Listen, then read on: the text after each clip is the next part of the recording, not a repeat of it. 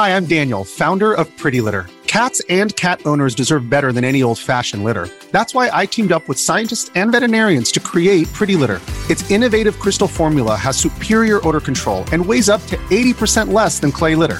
Pretty Litter even monitors health by changing colors to help detect early signs of potential illness. It's the world's smartest kitty litter. Go to pretty litter dot com and use code SPOTIFY for twenty percent off your first order and a free cat toy. Terms and conditions apply. See site for details. When you need mealtime inspiration, it's worth shopping Kroger, where you'll find over thirty thousand mouthwatering choices that excite your inner foodie. And no matter what tasty choice you make, you'll enjoy our everyday low prices, plus extra ways to save, like digital coupons worth over six hundred dollars each week. You can also save up to one dollar off per gallon at the pump with fuel points. More savings and more inspiring flavors make shopping Kroger worth it every time. Kroger, fresh for everyone. Fuel restrictions apply. Hello and welcome to Dyslexia Devoted, the podcast dedicated to building awareness, understanding, and strategies to help those with dyslexia. I'm your host, Lisa Parnello, dyslexia therapist and founder of Parnello Education Services. Join me as we dive into today's episode of Dyslexia Devoted. Hello, friends, and welcome to another episode. This week is extra special as you have two opportunities to learn from me. We have our normal podcast that I'm about to jump into in just a minute. And then I also was interviewed for a video podcast. So it is one where she'll release the audio later on. But as of right now, the video is already ready to go because we went live on my Facebook and Instagram pages. So the recording is ready for you. So if you would like to hear all about dysgraphia, it is on my Parnello Education, Facebook, and Instagram. You can watch the entire thing. I want to say it's forty-five minutes or an hour, so skip to your favorite parts if you don't have a ton of time. And you can hear the entire interview all about dysgraphia. Now, remember, those of you who get the Dyslexia Devoted newsletter, you will automatically get the link to that video in your inbox on Thursday when I do my weekly email. So you're already going to get it later this week if you don't want to spend the time going and looking and finding it. Now for this week, it is episode eighty-one of Dyslexia Devoted, and we are just jumping into holiday break if you are listening to this in real time. So Hanukkah has just ended, Christmas is coming next week, and there is going to be a long break where kids are home and need some entertainment before they drive us all crazy. Because as much as we love kids, you gotta give them some purpose or things get a little wacky. This week's episode was motivated by my niece and nephew. They actually just left my house a little bit ago, and they were wonderful helpers at my house. And so they were what gave me the idea for this week's episode, which is how to keep kids busy during holiday break. With this long holiday break, it is a great opportunity to help kids in so many different ways while also helping your own sanity. Because sometimes if you leave the kids to their own devices for too long, all sorts of craziness happens. So in this week's episode, I'm going to be giving you some things that you can do to keep kids busy and entertained while also helping you keep your sanity. And all of them involve learning, but maybe in some less than conventional ways. The first option is to do an activity around the house that you already need to get done that maybe you've been stalling on. For me, it is bookshelves inside my office here at the house. This office is a multi-purpose room that has been changed many, many, many times over the years for what its purpose is. It was a computer room back when computers took up entire rooms. It was a kid's bedroom when my niece and nephew lived here for a while. And it became my office that was not really an office. It was more of a desk squeezed in between a bunch of boxes. And so it's slowly becoming more office-like, and I think today is the very first day it actually feels like an office. And it's all thanks to a project I did with my nephew. My nephew helped me hang brand new shelves on the wall that suddenly opened up so much space. And in that process, I was able to teach him a whole bunch of skills. So when we were hanging shelves, I showed him how to use a level. And so he got to see how I make sure it's going to be straight. He got to learn some executive functioning skills, such as planning where the shelf is going to land, because you can't put the bracket where the shelf's actually going to go because the shelf is like an inch tall. So I showed him the way you have to add up, you know, the bracket plus the height of the shelf, and then measure that far down from where you want the shelf to actually be, and showing him the way we have to make a plan.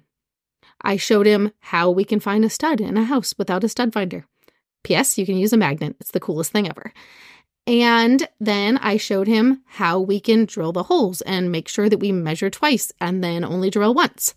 And then he also saw me screw up, but then not freak out about it, because kids sometimes need to learn that we screw up. It's no big deal. You just fix the problem. So there may or may not be an extra hole behind one of the shelf brackets that you can't see. Thank goodness. So you can't see my screw up. That's all right. And my nephew got to learn in the process what it is to make a plan and how to execute it and to see the results of what you did. And my office actually looks pretty fantastic now. And I own an excessive amount of books because, hello, I teach reading and I just plain love books for me personally. So I have an entire row of books that have a home now.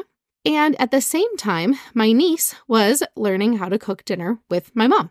And cooking is actually one of the best ways that you can keep kids entertained during breaks from school, because cooking relies on a lot of different skills.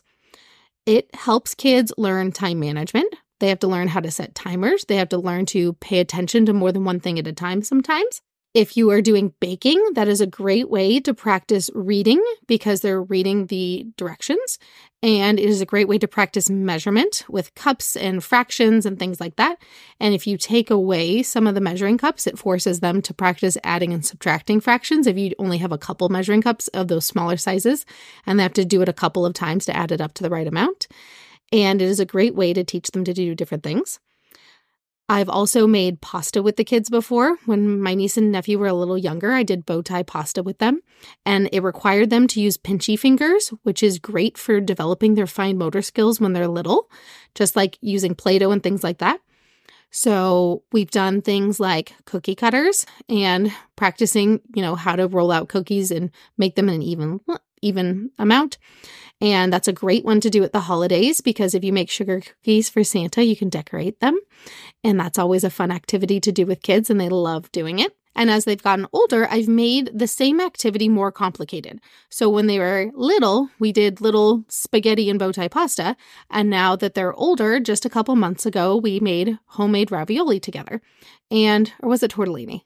I think maybe we did tortellini this time. Yes, I had them do tortellini because I knew it was a little more complicated, and I intentionally picked a more complicated thing to make with them.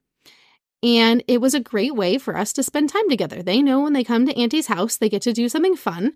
And by the time we're done, we get to eat, which is always a fantastic reward for finishing a project, is to get to eat something yummy that you know you made yourself. And it's a great way to keep kids entertained.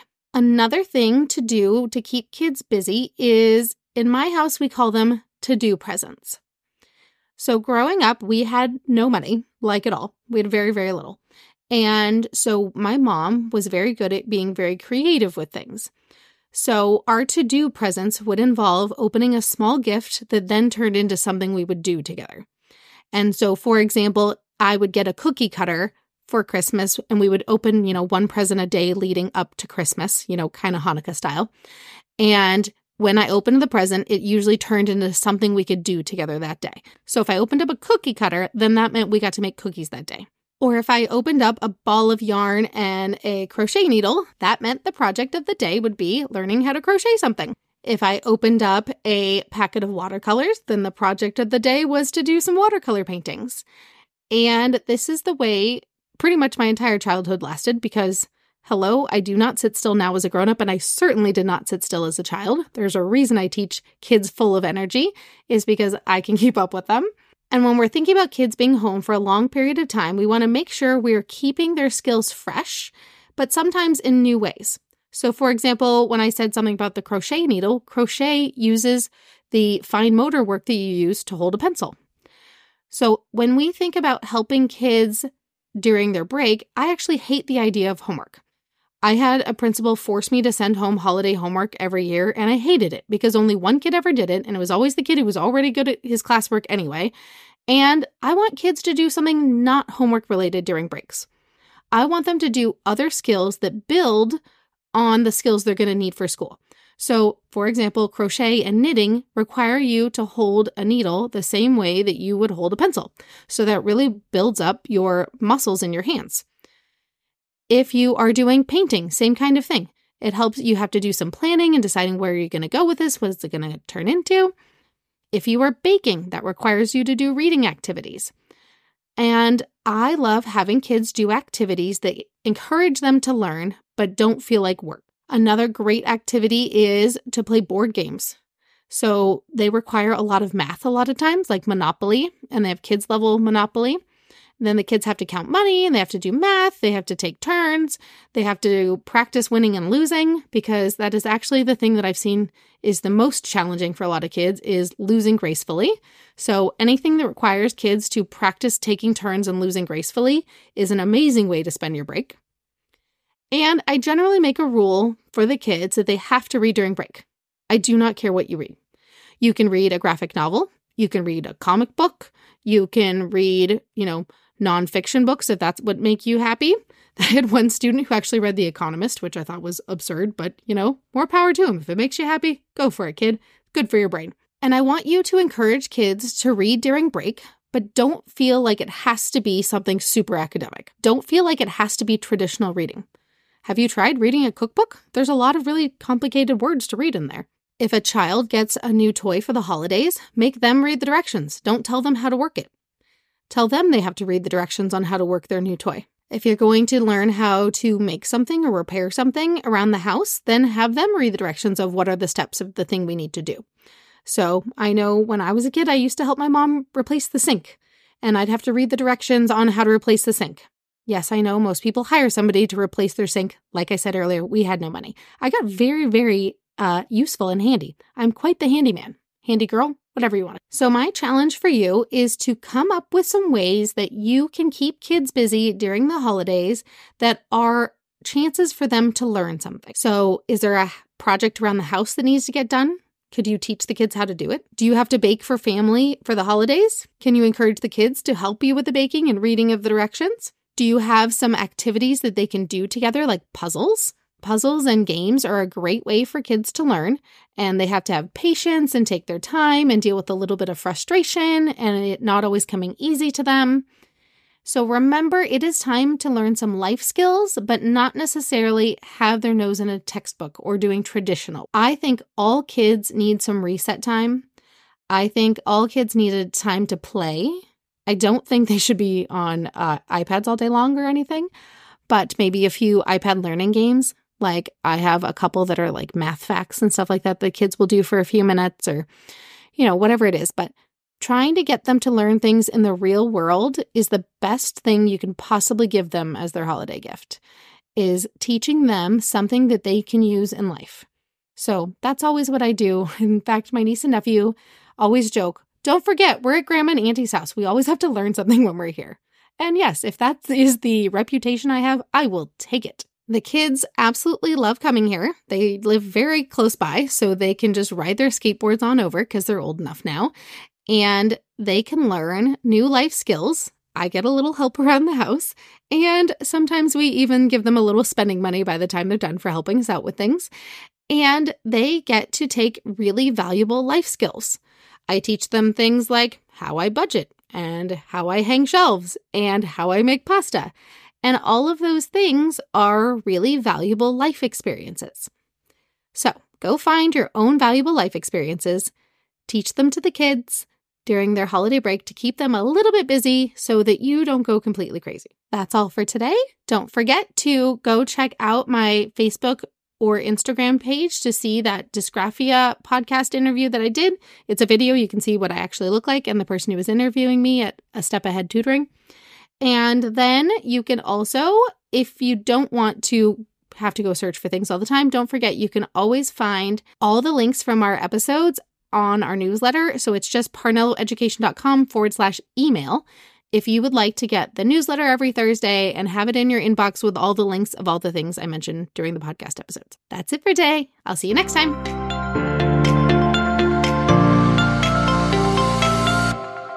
Thanks for tuning in to today's episode. If you want to learn even more about dyslexia, check out parnelloeducation.com forward slash courses. See you next time.